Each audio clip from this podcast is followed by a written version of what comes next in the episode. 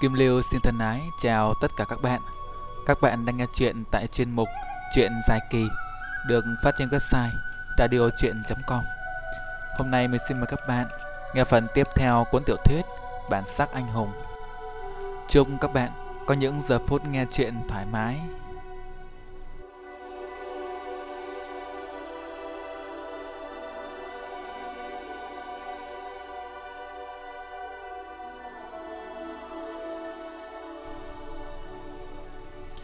Sáng hôm sau, võ tài lên lớp sớm.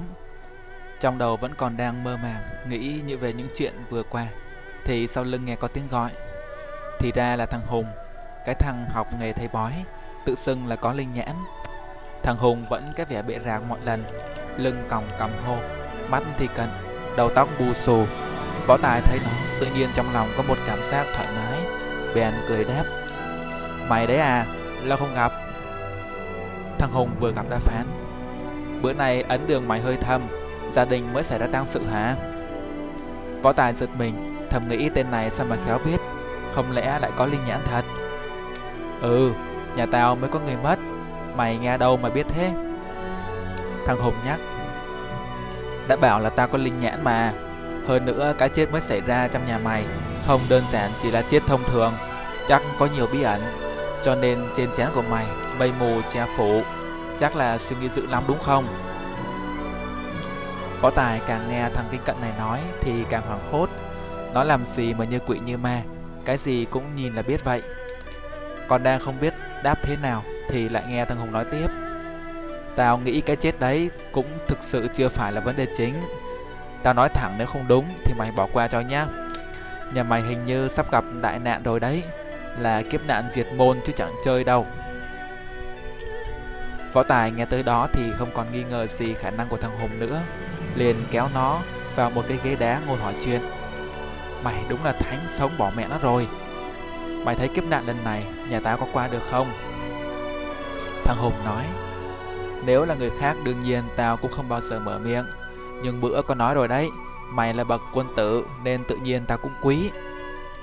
Bữa trước nói chuyện với mày, Tao đã thấy khóe mắt của mày có một thứ như sương mù động lại phảng phất màu đỏ của máu. Tất nhiên mày cũng đừng thắc mắc là tại sao soi gương mà không thấy, cái nấy chỉ có linh nhãn mới thấy thôi. Khóe mắt chỉ về nơi khởi nguồn của một người, trong trường hợp này là gia đình. Nhưng lúc đó cuồng xương vẫn còn mờ nhạt lắm nên ta không chắc. Lần này gặp lại thì cuồng xương đó đã động thành một đám mây nhỏ màu đỏ, là họa sát thần, chắc chắn là cũng sắp tới gần rồi. Võ tài tàn thân lạnh buốt như băng xé không nói được câu nào. Trước giờ người ta vẫn khuyên đừng đi xem bói. Tương lai không biết trước thì thôi, biết trước cũng không thay đổi được mà còn đeo thêm gánh nặng tâm lý vào người. Thằng Hùng lại nói, nhà mày sống rất có đức, từ đời tổ tiên đã thế, cho nên kiếp nạn lần này, cảm ơn trời Phật là chưa đến nỗi tận số đâu. Võ Tài vội hỏi, vậy rốt cuộc thế nào, mày mau nói tao nghe.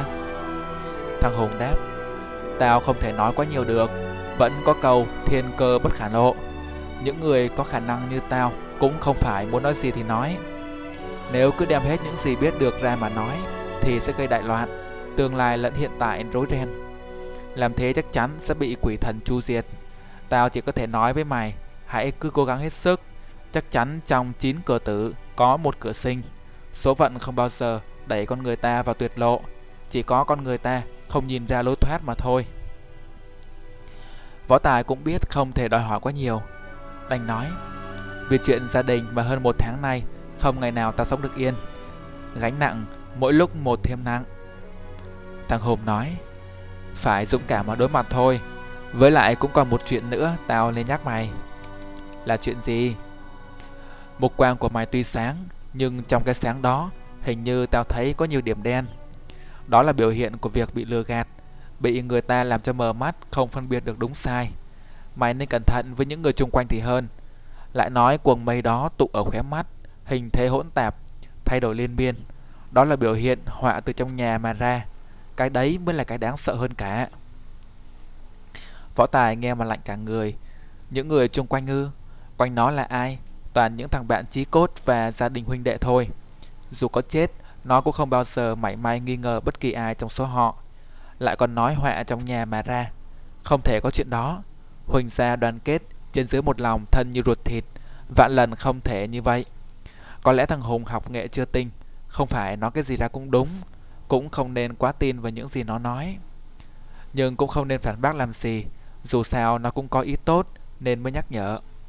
Bèn nói, Cảm ơn mày, tao sẽ để ý kỹ hơn. Thôi chúng ta vào học đi. Nói rồi hai thằng sóng vai nhau đi lên lớp, nhưng vừa được mấy bước lại nghe sau lưng tiếng gọi y ới của một đám con gái. Võ Tài liếc nhìn về sau thì nhận ra là bọn con gái trong lớp. Sao mà khéo gặp thế không biết. Thằng Hùng vừa thoáng thấy bóng chị em phụ nữ đã rút nhanh, không kịp chào Võ Tài lên một câu. Vừa lúc bọn con gái cũng ập đến, bốn năm cô dáng vẻ xinh tươi, đường tuổi trưởng thành nên cô nào cô nấy mơn mởn sức sống, khí độ tràn trề. Dẫn đầu nhóm vẫn là con bé Phụng tinh nghịch, kiểu tóc nâu môi trầm mấy hôm trước của nàng ta, hôm nay đã đổi thành màu tóc hạt rẻ. Con bé cao giọng nói, anh Tài trốn lâu dữ hen, tưởng anh bị bệnh, tí nữa thì bọn em tổ chức lớp xuống nhà thăm rồi đấy. Những cô kế bên cười khúc khích. Võ Tài cũng đã quen với tác phong của mấy cô nàng, nên cái vẻ bối rối lẫn ngượng nghịu ban đầu đã vơi đi nhiều. Bèn cười đáp. Tài đợi mãi mà có thấy ai tới thăm đâu, chẳng lẽ là gọi điện nhắc. Còn Phụng cười nói, Ủa, vậy là bị bệnh thiệt hả? Võ Tài cười, có đâu Tài đùa đấy, Tài, Tài ở nhà có chút chuyện nên mới về lâu vậy. Một con bé trong bọn liền xen vào. Anh Tài hay có chuyện riêng quá ha, riêng tới cỡ nào vậy? Cả đám cười rộ, Võ Tài đáp, riêng lắm, chắc mấy bạn không muốn biết đâu. Còn Phụng nói, đã là chuyện riêng của anh thì bọn này cũng chẳng muốn hỏi kỹ quá làm gì. Nhưng mấy ngày nữa là đến lễ rồi. Lớp mình có tiết mục ca múa nhạc du vui văn nghệ. Cả lớp gom hết lại, chưa đến được 10 đứa con trai. Mà cái ông Hùng khi nãy lại sống chết không chịu đi tập.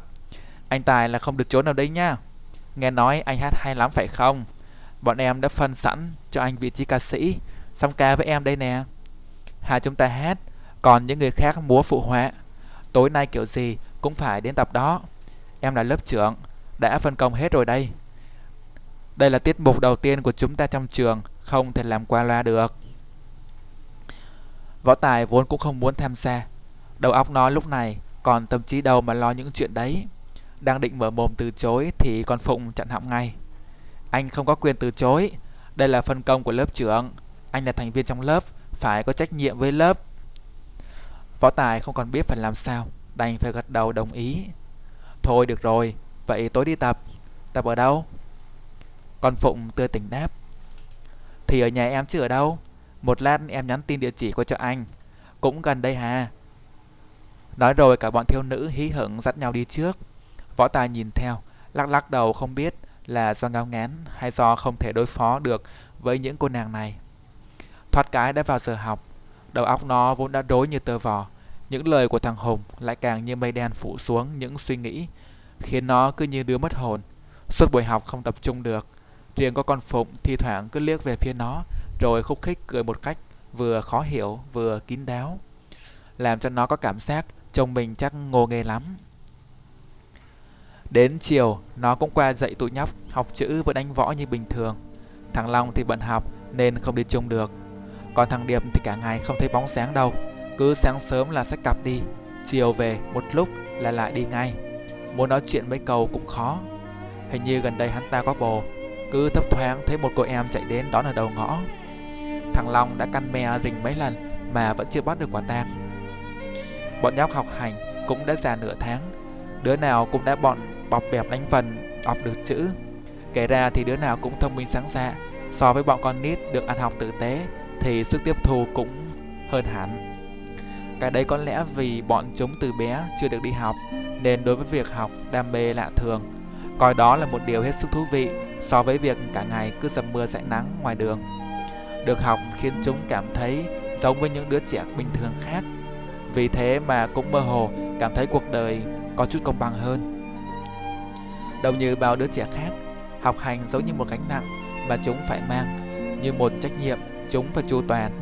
Bên cạnh đó còn có bao nhiêu thú vui khác khiến cho đầu óc chúng cũng khó lòng mà tập trung cả vào việc học được. Trong nhóm đặc biệt có thằng Quậy, thông minh sáng dạ hơn người, học một biết 10, chữ nghĩa đọc lào lào như cháo chảy. Đến nỗi là võ tài rất đỗi ngạc nhiên Nó tự nghĩ một đứa trẻ thế này Nếu không tình cờ được nó dạy dỗ Thì chẳng phải đã uổng mất một tài năng hay sao Bên ngoài xã hội nhiễu nhương kia Liệu còn bao nhiêu viên ngọc quý khác Đang bị cuộc đời vùi lấp dưới thân phận trẻ lang thang có ai nhìn chúng mà thấy được giá trị trong con người chúng không? Cuộc đời liệu có công bằng không? Khi cướp đi của chúng, cơ hội được chứng minh bản thân. Và ai sẽ chịu trách nhiệm cho chuyện đó? Ai phải gánh lấy tội lỗi là đã để mặc những cuộc đời trẻ thơ này bị xã hội nghiền nát? Chẳng ai lên tiếng cả. Và cái gì cứ xảy ra mãi thì lại trở thành điều hiển nhiên. Như lời lão ăn mày nói, Liệu còn mấy ai xem đó là một tội lỗi nữa? Một đứa trẻ ăn xin ngoài đường Thì cũng bình thường như một đứa trẻ đến trường. Bọn nhóc thì khỏi cần nói cũng biết Tôn sùng người đã mang đến cho chúng nét bình thường của cuộc sống như thế nào. Chúng nằm rắp nghe lời võ tài còn hơn cả cha mẹ. Mà kỳ thực, chúng cũng chưa bao giờ có cha mẹ. Tâm tình trẻ thơ chất phác, Tình cảm rất trong trắng, Không hề bị xen lẫn bởi toàn tính mưu mô. Nếu chúng thương mến ai, Chúng sẽ thương mến đến hết lòng. Và nếu kính trọng ai Sẽ hết mình mà kính trọng Còn nếu căm ghét ai thì cũng thế Đối với chúng tình cảm trước giờ Vẫn là một khái niệm gì đó mơ hồ đó là bởi chúng chưa bao giờ có cơ hội yêu thương ai. Trái tim ngây thơ của chúng chưa bao giờ có một đối tượng để đặt tình cảm lên đó. Nên giờ đây, bao nhiêu tình cảm mà lẽ ra chúng sẽ dành cho cha mẹ, cho gia đình, cho trường lớp thì đều dành cả cho võ tài. Và võ tài cũng cảm thấy rõ điều đó. Không gì gắn bó con người lại với nhau chặt chẽ và bền vững cho bằng tình cảm. Và cứ thế, bọn họ cảm thấy thân thiết với nhau hơn. Buổi tối võ tài theo địa chỉ trên điện thoại đến nhà con Phụng tập văn nghệ. Té ra con bé là con nhà một con nhà đại gia, một căn biệt thự hoành tráng nằm trong khu biệt thự giàu sang bên quận Tân Bình. Quanh nhà có vườn, trong vườn có cây cảnh non bộ đủ loại, được bà trí rất tao nhã, chứng tỏ chủ nhân là người rất sành điệu. Con Phụng niềm nở dẫn nó vào trong nhà. Nếu bên ngoài cây cối vườn tược thanh tao thế nào, thì bên trong cũng sang trọng xa hoa nhường ấy. Không phải người giàu nào cũng biết cách phô trương. Nhưng mọi thứ ở đây như đã toát lên trọn vẹn sự giàu sang phú quý và phong cách chịu chơi của gia chủ. Tất cả đồ đạc, tranh ảnh, tủ kệ, chai lọ, bàn ghế, đèn đóm, từ đồ cổ tới đồ điện tử được sắp xếp phối hợp rất tinh tế, hài hòa, khác hẳn với những loại đại gia dư tiền mua đủ mọi thứ về bày biện lung tung trong nhà, trông chẳng đâu vào đâu. Trên tường, ở vị trí có lẽ là trang trọng nhất, có treo một bức chân dung cực lớn của một người đàn ông. Bức tranh tuy đơn giản, chỉ có hình ông ta trên nền màu đỏ đô, nhưng trông cực kỳ phong độ, toát lên khí chất một đại gia chính hiệu, pha lẫn với dáng vẻ trí thức vào đó. Võ Tài đoán đó là cha của con Phụng, chủ nhân căn nhà này. Võ Tài ngoài cái khách sạn 5 sao bữa nọ ra thì chưa bao giờ vào một căn nhà đẹp đến vậy, nên mắt mũi cũng phải lóa đi vài phần. còn Phụng thấy cái vẻ ngỡ ngàng của nó Thì cũng tùm tìm cười nói Nè anh sao vậy? Bộ nhà em có vấn đề gì hả? Võ Tài vội lắc đầu Không có vấn đề gì cả Chỉ thấy đẹp quá thôi. Còn Phụng lại cười khúc khích nói Tới mấy bữa nữa là anh quen thôi. Giờ lên phòng trên lầu Mọi người tới đủ hết rồi đấy. Trên lầu 2 có một sàn phòng rộng, Chống trải. Gần như cả lớp đã tụ họp đầy đủ. 10 đứa con trai thì chỉ có mỗi thằng Hùng là không thấy. Còn con gái cũng có tới mấy, mười mấy đứa. Phần nhiều, võ tài đều đã quen mặt hết cả. Thấy nó tới, ai cũng vui vẻ chào hỏi. Tay bắt mặt mừng, Hỏi han chí chóe. Con Phụng nói, Lớp chúng ta trình bày tiết mục ca múa. Tài với Phụng ca, Còn cả lớp múa. Mình sẽ hát bài người thầy. Đừng bảo là Tài không biết đấy nha Võ Tài cũng không biết làm sao Chỉ đành răm rắp làm theo sự sắp xếp con Phụng trong vai trò đạo diễn chạy tới chạy lui sắp xếp cho cả lớp vào chuẩn vị trí, rồi lại phân lời, chia đoạn bài hát, rồi chạy đi lo phần âm thanh, rồi lo luôn nước nôi cho cả bọn giải khát. Cuối cùng nhà cũng nổi lên, hai nhóm trai gái bắt đầu nhịp nhàng chuyển động.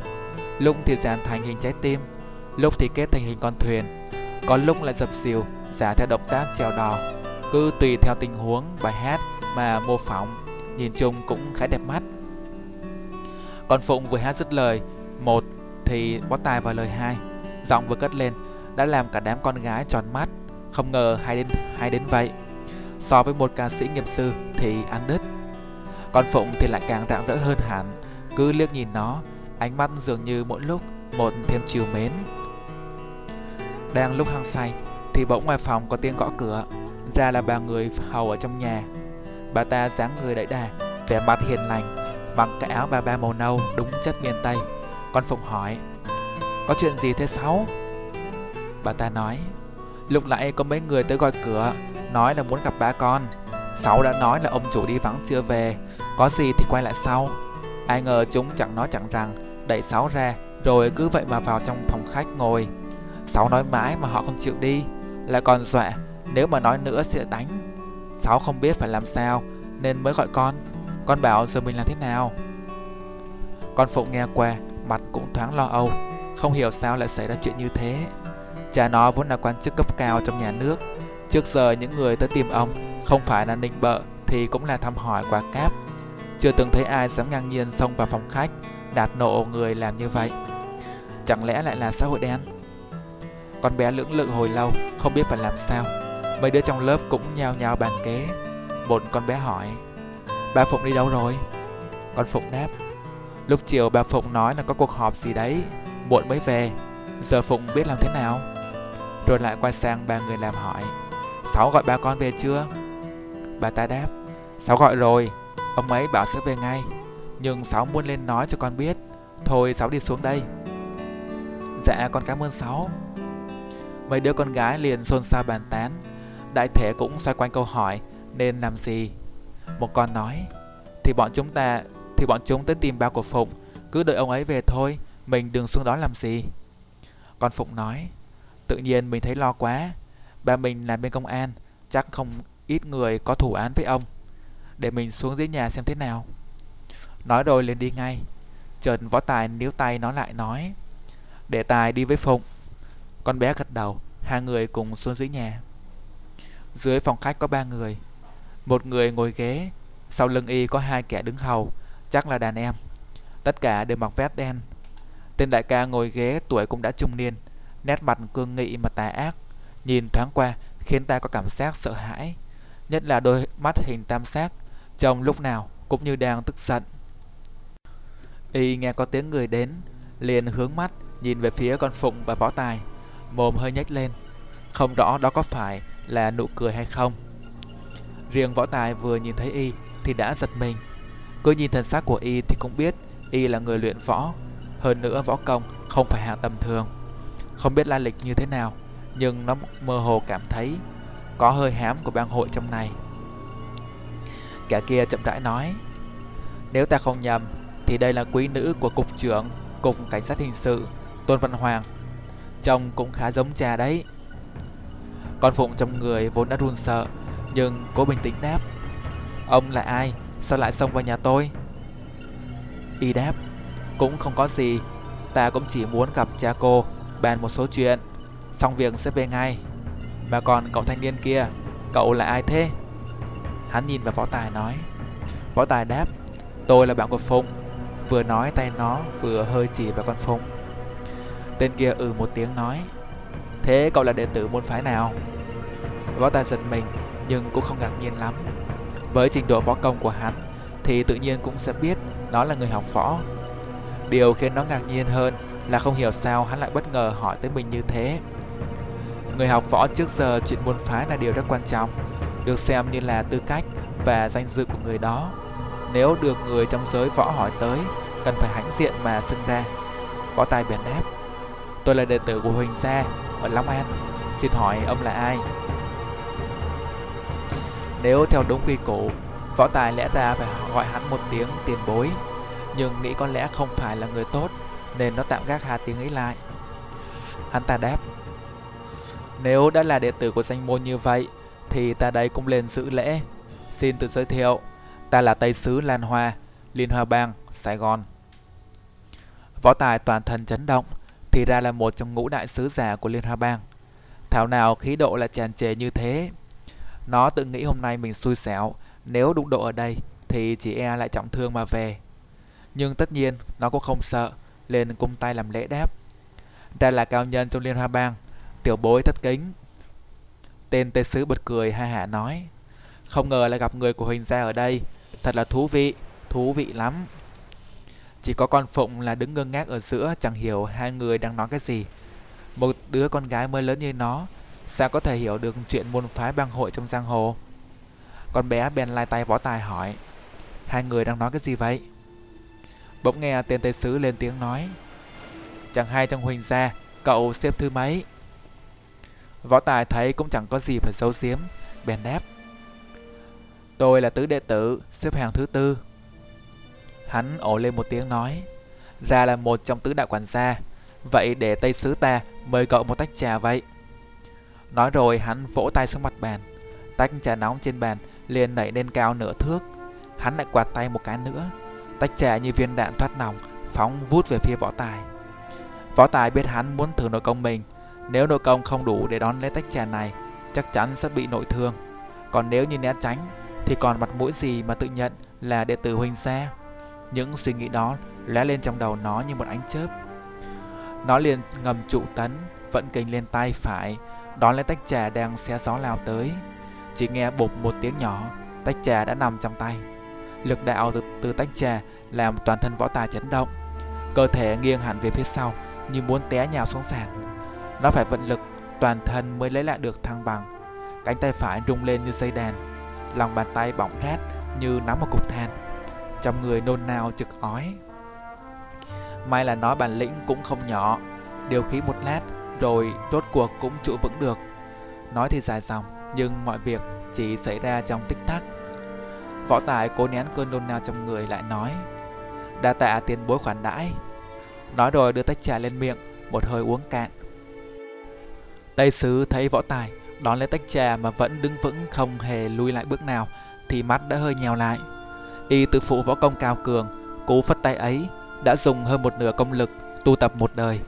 Đoán chắc là sẽ đánh cho thằng nhóc kia Phải học máu để thị uy. Nào ngờ chẳng những không đánh gục được nó, Mà đến một bước nó cũng chẳng chẳng lui. Trong lòng y đã có phần hơi bẽ mặt, Nhưng cũng thầm cảm thấy khiếp sợ võ công của Huỳnh Gia. Cao thủ ra đòn chỉ một lần, Nên y cũng không tiện đánh nữa, Bèn cười nói. Khá lắm, Huỳnh Gia đúng là Huỳnh Gia, Danh bất hư truyền. Võ Tài đang định khách sáo đáp lại mấy câu Thì ngoài cửa có người bước vào nó nhận ra ngay đó là người đàn ông trong bức chân dung khổng lồ treo trên tường kia, là chủ nhân căn nhà này. Giữa tranh và người cũng không khác nhau là mấy, phong độ người người.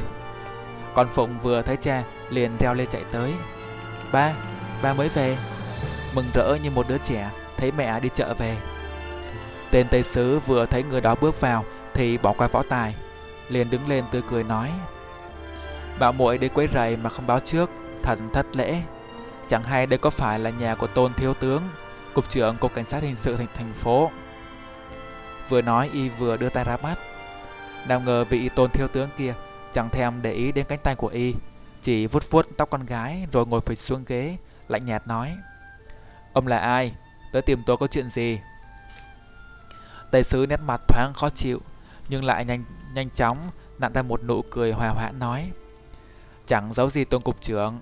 Tôi theo lệnh của Tổng Giám đốc, Tập đoàn Tài chính Chứng khoán Hồng Hoa, Tới gặp ngài bàn chút chuyện Lại nói thêm, Tập đoàn Hồng Hoa là cái vỏ bọc của Liên Hoa Bang, Tổng Giám đốc cũng chẳng phải là ai khác, Chính là Hồng Hoa Bang chủ Liêu Bạch Phong Lúc này vị tôn cục trưởng kia mới ra vẻ chú ý Ổ lên một tiếng nói, Tập đoàn Hồng Hoa à Nghe nói là tập đoàn chứng khoán lớn nhất thành phố này. Nói tới đó, ông liền quay sang con Phụng bảo, con dẫn bạn lên trên lầu đi. Con Phụng tỏ ý không muốn đi, Nhưng cuối cùng cũng phải ngoan ngoãn nghe lời, Cùng Võ Tài đi lên lầu. Võ Tài đã biết đó là Tây Sứ của Liên Hòa Bang, Thì làm sao có thể bỏ mặc không quan tâm. Căn phòng lớn tập luyện của lớp nó Nằm ngay trên phòng khách. Nếu dụng công nghe ngóng Thì chắc có thể nghe được hai người họ nói chuyện gì.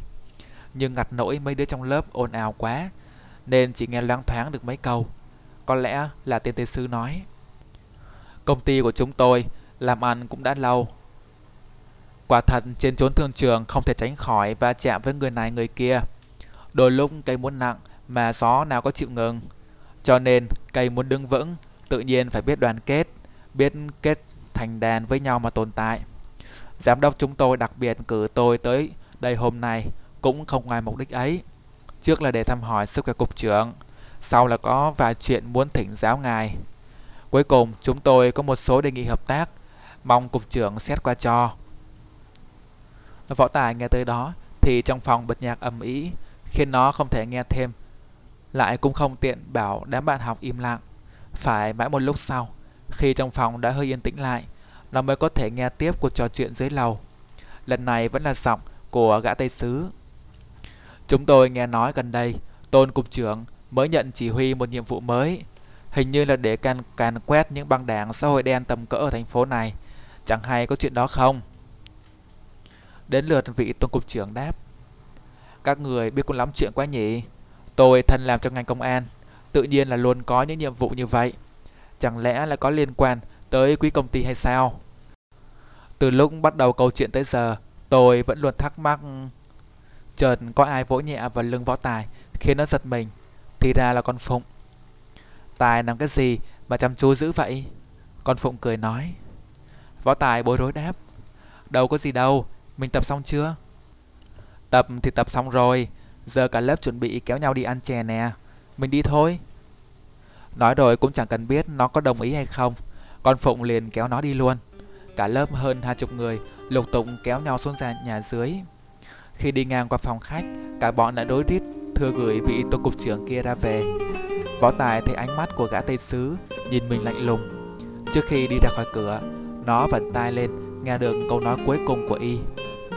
Ý giám đốc chúng tôi là thế, tôn cục trưởng cứ từ từ suy nghĩ, chưa cần phải trả lời vội.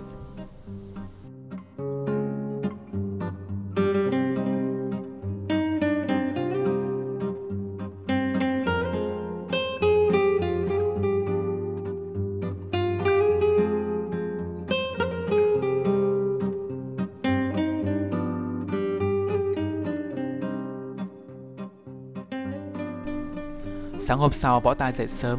Bầu trời u ám nặng nề, Báo hiệu một ngày mưa gió. Việc nó nghĩ đến trước tiên là hoa mai, Nhất định phải giữ an toàn cho nàng. Nó cũng không hiểu sao với nó, điều đó là rất quan trọng. Có lẽ vì nó xem nàng như một người bạn thân, Và có thể vì bạn bè làm mọi chuyện.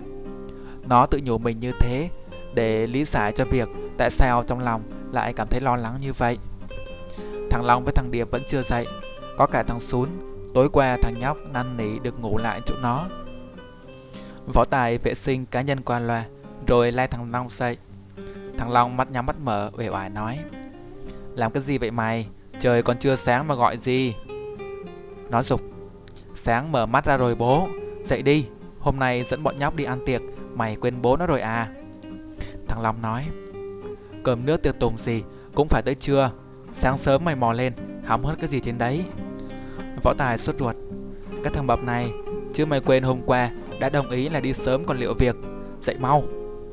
Thằng Long lúc đó mới nhớ ra, Bèn nặng nề ngồi dậy vươn vai ngáp mấy cái nói À nhớ rồi, Quên mất là mày định đi làm anh hùng. Nói rồi uể oải, Đi đánh răng rửa mặt. Thằng Điệp lúc đó cũng đã dậy, xen vào. Chúng mày nhớ đừng có dây dưa lâu đấy, Dính vào mấy cái băng hội phiền bỏ mẹ. Tiếc là sáng nay tao mắc học rồi không đi xem trò với chúng mày được. Võ Tài gọi thằng xuống dậy. Cả đám loay hoay lui húi hồi lâu Mới chuẩn bị xong xuôi, Liền chia nhau lên đường. Thằng Điệp đi học, Còn thằng lăng với Võ Tài Dắt theo thằng Sún Đi đón những đứa nhóc khác, Rồi cùng đến chỗ đại tiệc. Đám nhóc có lẽ là đầu tiên đi service Thích thú ra mặt, Ngó ngó nghiêng nghiêng nhìn ra ngoài, Không ngừng chỉ chỉ trò trò, Chuyện trò huyên náo.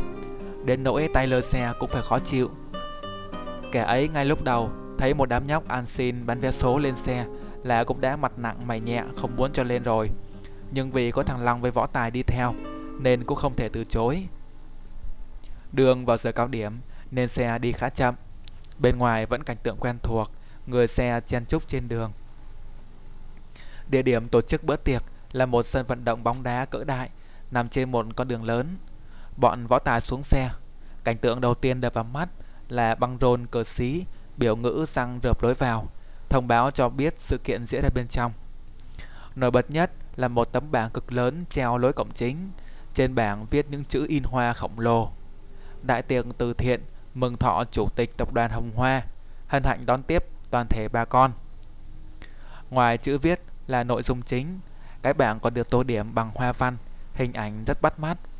Cờ xí băng rôn rằng chung quanh nội dung cũng tương tự như vậy. Lối vào rộng mở, có mấy hàng lính lác đứng gác, nhưng cũng chỉ là gác cho có lệ, bởi chúng ngồi ngả ngồi nghiêng, hút thuốc, uống nước tán phét rất kịch liệt. Thấy võ tài dẫn theo một đám nhóc đi vào, cũng chỉ liếc mắt nhìn qua mà chẳng hỏi han gì. Có lẽ điệu bộ của bọn nhóc đã đủ chứng minh thân phận đường phố của chúng rồi. Không khí bên trong sân hoành tráng gấp 10 lần bên ngoài mới thật sự làm võ tài thấy choáng ngợp. Nó tính sờ sờ chắc cũng phải đến cả ngàn mông cổ đã bày ra sân. Người qua kẻ lại, đông vui như hội. Nhạc sập sình phát ra từ hệ thống âm thanh công suất lớn dùng cho sân vận động. Không khí vô cùng nhộn nhịp tưng bừng. Võ Tài vẫn nghĩ mình đến sớm, nhưng thiên hạ còn đến sớm hơn. Hơn ngàn mông cơm bày trên sân đã ních chật đầy người. Có lẽ ai cũng sợ không có chỗ ngồi nên tranh thủ đi sớm nhất có thể. Bởi vì phàm cái gì miễn phí thì luôn có nhiều kẻ lao vào. Đó là một quy luật, ít nhất là ở nơi này. Trên bàn chưa có đồ ăn, chỉ có nước uống với mấy món nhai vặt, có lẽ chưa đến giờ. Quan sát toàn cảnh thì thực khách đa phần là những người ăn xin, bán vé số, bán hàng rong, lượm rác, chia thành từng tốp, từng nhóm ngồi lại với nhau. Ai nấy nem luốc bẩn thỉu, vẻ mặt hào hứng, quả là một bữa tiệc lạ lùng. Nhưng dường như bọn họ cũng chẳng hề để ý đến sự lạ lùng đó. Ai cũng cười cười nói nói, chuyện trò tưng bừng, tựa như bữa tiệc này hiển nhiên là của họ vậy. Thằng của ấy la lên, anh Tài, anh Long, mình mau tìm chỗ ngồi đi, không là tí nữa, không có chỗ mà chen đâu. Nói rồi chỉ về một cái bàn trống, rồi cả bọn nhóc kéo nhau chạy về phía ấy. Nhóm của võ tài 10 người ngồi vừa hết một mâm. Võ tài nhìn quanh, thấy những bàn chung quanh toàn ông già bà cả.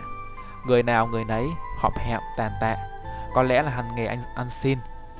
Tuy vậy trên gương mặt tiều tụy của họ vẫn hiện ra nét vui tươi, háo hức của một ngày hội. Có lẽ hết thảy những người nơi đây đều đã xem ngày này như là ngày truyền thống của mình, là cơ hội để được vui vẻ, được khuây khỏa. Vì nói thật ra, họ là những con người bị xã hội ngó lơ, vẫn họ vẫn sống, vẫn hiện hiện hàng ngày trên đường đấy, nhưng nào ai để tâm tới họ. Nào có ai nghĩ xem họ là ai, họ là người thế nào. Người ta chỉ gọi họ bằng những từ ngữ đơn giản, ông ăn xin, bà ăn mày, thằng bán vé số, còn đánh giày, bà bán hàng rong. Phẩm giá của họ dường như bị đè lấp hoặc đồng hóa với những từ ngữ đó. Không ai biết họ cảm thấy thế nào vì điều đó. Có lẽ họ cũng chẳng để tâm, hoặc giả như không ai biết, chỉ lo cặm cụi mưu sinh, miếng ăn rốt cuộc vẫn là thứ quan trọng nhất. Võ tà sốt ruột, nó thấy cảnh tượng nơi đây vừa đông vừa hỗn tạp. Nếu xảy ra một trận ẩu đả, chắc chắn sẽ trở lên đại loạn, khối kẻ bị vạ lây. Nãy giờ nó vẫn ráng để ý, nhưng không hề thấy bóng sáng hoa mai đâu. Nó còn mong nàng đừng xuất hiện. Người ngợm đông thế này, thật nếu bọn bọn thanh long bang có trà trộn vào, nó cũng khó có thể nào biết được. Võ Tài quay sang nói với thằng Long, mày ở đây chơi với bọn nhóc, tao đi xem sự tình thế nào. Có biến là lập tức giật bọn nó chuồn ngay. Thằng quậy liền chen vào, hôm nay anh Tài phải cứu người hả? Anh cần gì cứ nói, bọn em nhất định sẽ giúp hết sức. Số là thằng Sún đã đem chuyện mà ông nó nói tối qua kể hết ra với bọn nhóc. Đám nhóc ngây thơ đương nhiên cũng chẳng sợ gì cả. Võ Tài xoa đầu nó nói, lát anh Nong bảo sao thì mấy đứa cứ nghe vậy là được rồi. Bàn bọn nó ngồi nằm ở cuối sân, phía đầu bên kia có dựng một sân khấu rất lớn. Phía sau sân khấu là khán đài, nơi vốn dành cho khán giả theo dõi mỗi khi có trận đấu. Trên sân khấu cờ hoa tua tủa, trang hoàng lộng lẫy. Võ đài đoán nếu Hà Ma có tới thì có lẽ sẽ tìm thấy nàng ở đó. Vậy nên nó bèn rảo bước, chen chúc vào rừng người, đi về phía sân khấu. Trong đầu thầm toán, thầm toán tính, nếu tìm thấy nàng, sẽ đưa nàng ra khỏi đây ngay, ngay lập tức. Võ tài liếc nhìn đồng hồ, gần 10 giờ, bỗng tiếng nhạc lùm xùm tắt ngúm. Trên dàn loa khổng lồ phát ra tiếng người sóng sạc. Kính thưa bà con, chào mừng bà con đã đến với đại tiệc mừng sinh nhật hôm nay. Xin bà con cho một tràng pháo tay thật lớn để nhiệt liệt chúc mừng chủ nhân của bữa tiệc này. Lời nói vừa dứt, hàng ngàn con người vỗ tay rầm rầm, âm thanh dậy lên như sóng biển giạt rào, khí thế rất lớn. Võ Tài vượt qua một đám đông, Ngước nhìn lên thì cái sân khấu đã ở ngay trước mặt Trên sân khấu có một người đàn ông mặc lịch sự Chính hắn ta đang nói, Có lẽ là MC Phía sau gã MC có một ban nhạc gần chục người, Chống đàn kèn sáo đầy đủ. Vừa khi hắn dứt lời mở màn đó, Ban nhạc liền tấu gấp Một giai điệu cực kỳ vui tươi nhộn nhịp, Hưởng ứng theo tiếng vỗ tay bên dưới. Võ tài lòng như lửa đốt, Vậy là giờ ăn đã đến. Có lẽ Hoa Mai đã tới đây tới đây rồi. Biết tìm nàng ở đâu đây? Nó đảo mắt nhìn một lượt những người có mặt chung quanh sân khấu. Đa phần là thực khách, Không thể nhìn ra có ai khả nghi hay không. Nó định thần lại, Cố gắng chân tĩnh, Tự mắng mình là non nắng quá mức, Đâm ra tự mình dọa mình. Người của Liên Hoa Bang phủ khắp cả sân vận động, Dễ gì có thể để nàng xảy ra chuyện. Vậy nên nó lại kiên nhẫn, đứng đợi, Cũng chẳng biết là đang đợi cái gì, Có lẽ là đợi nhìn thấy nàng. Bỗng có ai vỗ nhẹ sau lưng nó, Thì ra là thằng Long Dẫn theo đám nhóc Đã tới từ lúc nào. Thằng Long cất tiếng hỏi. Sao? Thấy bóng dáng người đẹp chưa? Võ Tài đáp. Bọn mày làm cái gì ở đây vậy? Thằng cuội nhanh nhậu. Bọn em sợ chỉ có mình anh Thì không đối phó được nếu có xảy ra chuyện gì, Nên kéo tới giúp anh. Võ Tài cũng không còn cách nào khác bèn nói. Mấy đứa đã tới rồi thì thôi, Nhớ phải cẩn thận, Theo sát anh Long. Thằng Long nói, Vậy nghe ngóng được gì chưa? Võ Tài đáp, Chưa thấy gì. Chắc phải ra phía sau sân khấu thôi. Vậy thì đi. Thằng Long nói xong Thì lôi Võ Tài đi luôn. Vị diễn giả phía trên Chờ cho tiếng nhạc lẫn tiếng vỗ tay dứt, Lại tiếp tục nói. Thưa mọi người, Đáng tiếc là hôm nay ngài chủ tịch Không có mặt ở đây với chúng ta. Nhưng ông có một lời nhắn gửi tới tất cả chúng ta. Tôi xin đọc nguyên văn thế này. Thưa toàn thể bà con, Chẳng mấy khi chúng ta có dịp sum họp trong không khí chứa tràn tình thân ái như hôm nay. Đây quả thật là một dịp rất quý báu để chúng ta cùng ngồi ôn lại quãng thời gian một năm qua. Vậy xin bà con hãy xem nơi đây như nhà, tự nhiên như quê. Bà con cứ hãy ăn cho no, uống cho say. Liên Hoa Bang đảm bảo năm nào cũng sẽ có tiệc họp mặt cho bà con thế này. Chúng tôi tự nhận trách nhiệm chăm lo công việc làm ăn của bà con. Ai làm gì hãy cứ yên tâm mà làm. Hãy nhớ, chúng tôi luôn bên bà con. Sau những lời hài ý đẹp đó, lại một chàng pháo tay nữa. Trong lúc vị diễn giả tiếp tục bài diễn văn khuôn vàng thước ngọc của mình, thì đám võ tài đã ra tới phía sau sân khấu. Nơi đây có một cái phòng chờ, đóng kín cửa. Trước cửa lại có người đứng gác. Trước phòng chờ có một cái cầu thang dẫn thẳng lên sân khấu phía trên. Võ tài băn khoăn, không biết liệu có nên xông vào bên trong hay không. Nếu làm vậy nhất định sẽ gây kinh động. Chẳng may mà Hoa Mai không có bên trong thì đúng là tự chuốc phiền phức cho mình. Nó bèn ra hiệu cho cả đám, trốn sau những tấm băng rôn quan sát. Lại nghe tiếng vị diễn giả dõng dạc tuyên bố phía trên. Thưa bà con, và sau đây tôi xin bà con cùng tôi chào đón một nhân vật rất đặc biệt ngày hôm nay. Vâng, vô cùng đặc biệt, vô cùng cao quý. Mời bà con cho một tràng pháo tay thật lớn, hoan nghênh tiểu thư Hoa Mai, con gái chủ tịch của chúng ta. Võ tài giật thót tim Đúng là nàng ở đây rồi nó nép mình vào một tấm băng rôn Căng mắt ra nhìn. Một tên lính mở cửa phòng chờ. Hai người mặc vest đen tiến ra phía trước. Theo sau chính là Hoa Mai. Hôm nay nàng mặc một cái đầm trắng đơn giản Vừa tao nhã Mà cũng vừa xinh xắn. Thần sắc của nàng nghiêm nghị Không vui mà cũng chẳng buồn. Theo bên cạnh nàng là lão trung sư giã quỳ Mà nó đã có dịp giao thủ. Võ Tài vừa trông thấy Hoa Mai thì toàn thân như có dòng điện chạy qua, run lên một cái. Chính nó cũng không hiểu tại sao lại có cảm giác vừa ngọt ngào, vừa ngại ngùng như vậy. Nhưng vấn đề trước mắt mới là rắc rối, còn lão trung sứ kia đi cạnh nàng, làm sao nó dám gọi nàng đây? Phía ngoài kia có lẽ đám người của Thanh Long Bang đã phủ kín, chỉ cần nàng xuất hiện, chắc chắn sẽ xảy ra đánh nhau. Lúc đó không phải chỉ có mình nàng gặp nguy hiểm, mà hàng mấy ngàn con người nghèo khổ kia cũng sẽ bị vạ lây. Nghĩ tới đó nó không do dự nữa Liền bước ra gọi lớn Hoa Mai Hoa Mai nghe tiếng gọi, Liền khựng lại dây lát. Đôi mắt khẽ rung lên, Rồi bất ngờ nàng quay phát lại. Nụ cười rạng rỡ đã nở trên môi từ lúc nào. Tất nhiên lão trùng sứ và đám hộ vệ Nghe tiếng gọi cũng quay lại nhìn, Nhưng nét biểu cảm trên khuôn mặt của chúng Thì lại hoàn toàn khác Hoa Mai. Vừa đề phòng, Vừa ngạc nhiên Mà cũng vừa tức giận. Nhất là lão trung sứ Ánh mắt lão ta bỗng nhiên quắc lên, không biết là đang nghĩ gì trong đầu. Nên nhớ lần trước võ tài dùng âm dương trượng pháp đánh cho cánh tay của lão thiếu chút nữa là bị liệt. Đến giờ vẫn chưa bình phục. Cục tức đó, lão vẫn canh cánh trong lòng. Võ tài thấy Hoa Mai đã quay lại thì đâm ra bối rối, không biết nên làm gì tiếp theo. Từ lần cuối cùng, nó ở cùng nàng trong cái khách sạn đó đến nay đã ngót một tháng rồi. Nó vẫn hay nghĩ tới nàng, nhưng không bao giờ cho là mình đang nhớ nàng cả. Nó đã có Trang Nhi bên cạnh, như vậy là quá đủ rồi. Hoa Mai cũng không nói gì, nàng chỉ cười rất tươi, ánh mắt chứa chan, thiết tha, tố cáo sự mừng rỡ trong lòng nàng. Lão trung sứ lên tiếng, phá vỡ sự im lặng ngọt ngào giữa hai người. Là ngươi, ngươi tới đây làm gì? Võ Tài liếc nhìn lão một cái, rồi ánh mắt lại hướng về Hoa Mai. Lời lẽ rườm rà thì nó không biết nói, giải thích dài dòng rắc rối cũng mất thời gian, nên cuối cùng chỉ nói. Hoa Mai đi với Tài một lát được không? Đi ngay bây giờ. Hoa Mai đáp lại không chút ngập ngừng. Được chứ? Rồi cất bước đi về phía nó. Nhưng lão trung sứ giữ nàng lại nói. Tiểu thư xin dừng bước, chúng ta còn việc quan trọng phải làm trước. Hoa Mai nhìn lão, rồi lại nhìn ánh mắt thúc giục của võ tài. Nàng nói, nói với các MC là ta không đến kịp, hãy dọn cơm cho mọi người ăn đi. Nói rồi cũng không đợi lão trung sứ có ý kiến, liền bước lại chỗ võ tài. Nó nắm tay nàng dẫn đi, vợ như không để ý tới vẻ mặt khó coi của những tên thuộc hạ. Ngay từ lúc mới tới, võ tài đã để ý quan sát tìm lối đi an toàn. Các sân vận động tổ trạng này nằm ngay một ngã tư nhộn nhịp. Hai mặt giáp đường có hai cổng lớn.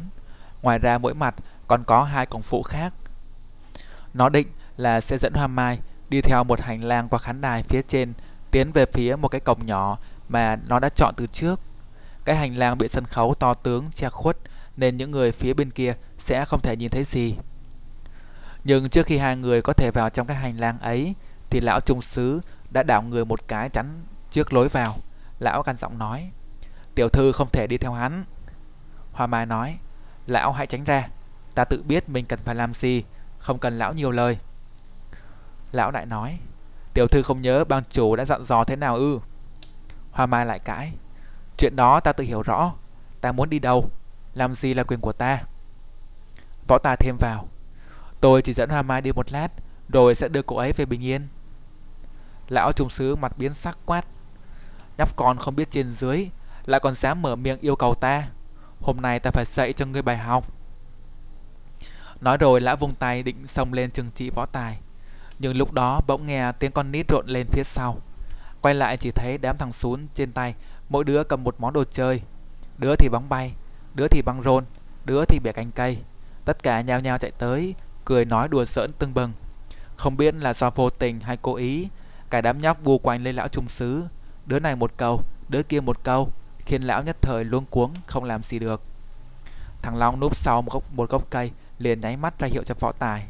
Võ tài hiểu ý, vội dẫn Hoa Ma chạy đi. Như võ tài đã tính toán từ trước, hai người băng qua hành lang dưới khánh khán đài, tới một cổng phụ nhỏ, rồi đi ra ngoài đường, không bị ai phát giác cả. Hoa Mai thích thú nói, thật may có đám nhóc, không biết chúng ở đâu ra nhỉ? Võ Tài đáp, đám nhóc ấy là anh dẫn theo đấy chứ đâu phải tự nhiên mà có. Hoa mai ngạc nhiên. Là anh dẫn theo ư? Anh kiếm đầu ra đám con nít dễ thương quá vậy? Nó đáp. Mấy đứa trẻ đó mồ côi không cha không mẹ bán vé số với ăn xin để kiếm sống. Anh thấy chúng tội nghiệp nên dạy học cho bọn chúng. Hôm nay bọn nó nhất định bắt anh dẫn tới đây ăn tiệc nên anh mới tới đấy trong lúc nói chuyện thì hai người đã sang bên kia đường rồi cứ rảo bước đi về phía trước bỏ lại cái sân vận động phía sau lưng. Hoa Mai lại nói, vậy mà em cứ còn tưởng anh đến đây là vì em, hóa ra không phải. Võ Tài buồn miệng đáp, thì đúng là anh đến vì em mà. Nói xong nó mới cảm thấy như vậy hơi không ổn. Khác nào thú nhận với nàng là nó luôn nghĩ tới nàng. Hoa Mai cười khúc khích đáp, thật vậy sao? Nếu vậy thì em vui lắm. Bây giờ chúng ta đi đâu?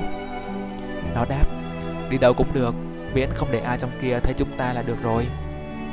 Nàng cười nói Vậy ra là anh bắt cóc em hả Võ Tài nghe giọng nói đầy vui tươi của nàng Bất giác cũng cảm thấy khoai khoái Đáp rằng Cũng cần như vậy đó Là anh bắt cóc Hoa Mai ra khỏi cái đám đông xô bồ Và đưa đến một nơi yên tĩnh hơn Vậy có được không Một nơi chỉ có hai chúng ta ư nàng cười thích thú Chắc là có thêm đám nhóc khi nãy nữa.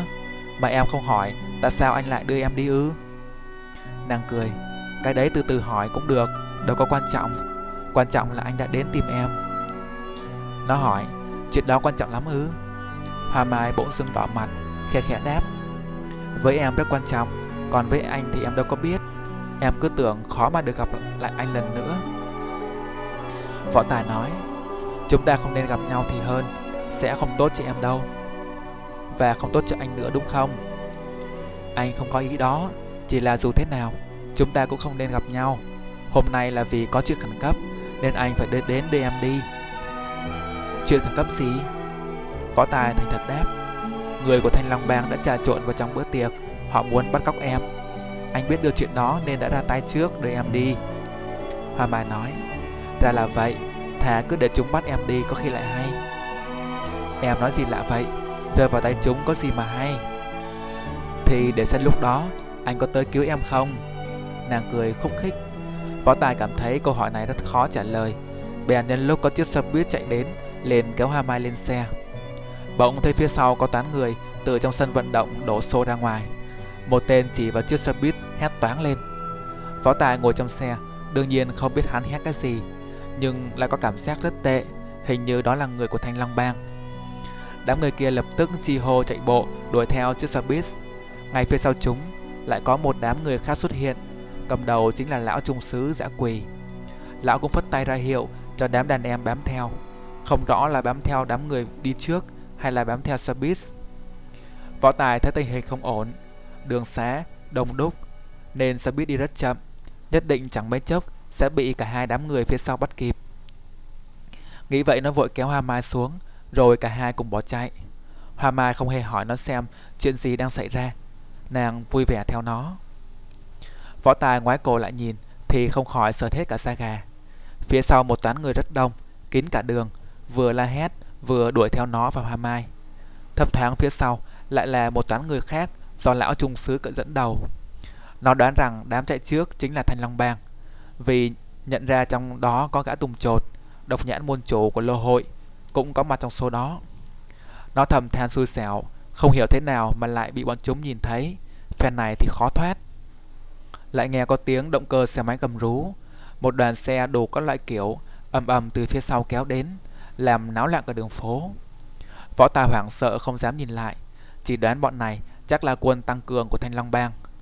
Vậy nó vội lôi hoa mai rẽ ngay vào một con hẻm bên đường. Con hẻm chật hẹp này là một khu chợ trời, hàng quán bày la liệt hai bên đường. Người xe qua lại chật như nêm, nên rất thuận tiện cho hai người lẩn trốn. Những tưởng như vậy là yên, không ngờ đám người phía sau không hề có ý định bỏ qua. Chúng kéo nhau xông vào, càn quét khu chợ, lật tung quan xá mà đuổi theo. Dân tình kêu la ầm ĩ, phần vì tức tối, phần vì sợ hãi. Âm thanh vô cùng hỗn tạp. Đường phố Sài Gòn hẻm ngang hẻm dọc chi chít, thường thông với nhau. Những kẻ đuổi theo số lượng rất đông, vậy cho nên chúng chia nhau tỏa vào khắp các hang hẻm quanh đấy, định sẽ chặn đầu con mồi lại. Võ Tài dẫn theo Hoa Mai chạy tới một ngã tư thì nhìn tứ phía đều thấy có người của Thanh Long Bang. Đang tiến lại, tình thế xem như đã bị vây kín. Nó kéo nàng rẽ vào một con hẻm ít người nhất nói Mở đường chạy thôi. Hoa Mai mỉm cười gật đầu. Vừa lúc những tên trước mặt đã tới sát. Võ Tài nhún chân tung cước Đánh văng hai tên ra hai bên. Hoa Mai vung quyền, hạ luôn hai tên còn lại. Rồi cả hai lại chạy tiếp. Phía sau, Đám người của Thanh Long Bang từ mấy con hẻm đã hội cả lại với nhau. Đồng loạt rút vũ khí Họ hét đuổi theo. Võ Tài và Hoa Mai chạy chạy trước. Bọn chúng chạy sau. Đôi bên cách nhau chẳng còn là mấy. Hôm nay lại là ngày chủ nhật, Nên đường xá nhộn nhịp. Bà con trong hẻm thấy có giang hồ đuổi giết nhau, Thì ai nấy khiếp sợ, Đều chạy hết cả vào trong nhà, Thò đầu ra ban công xem náo nhiệt. Thank you.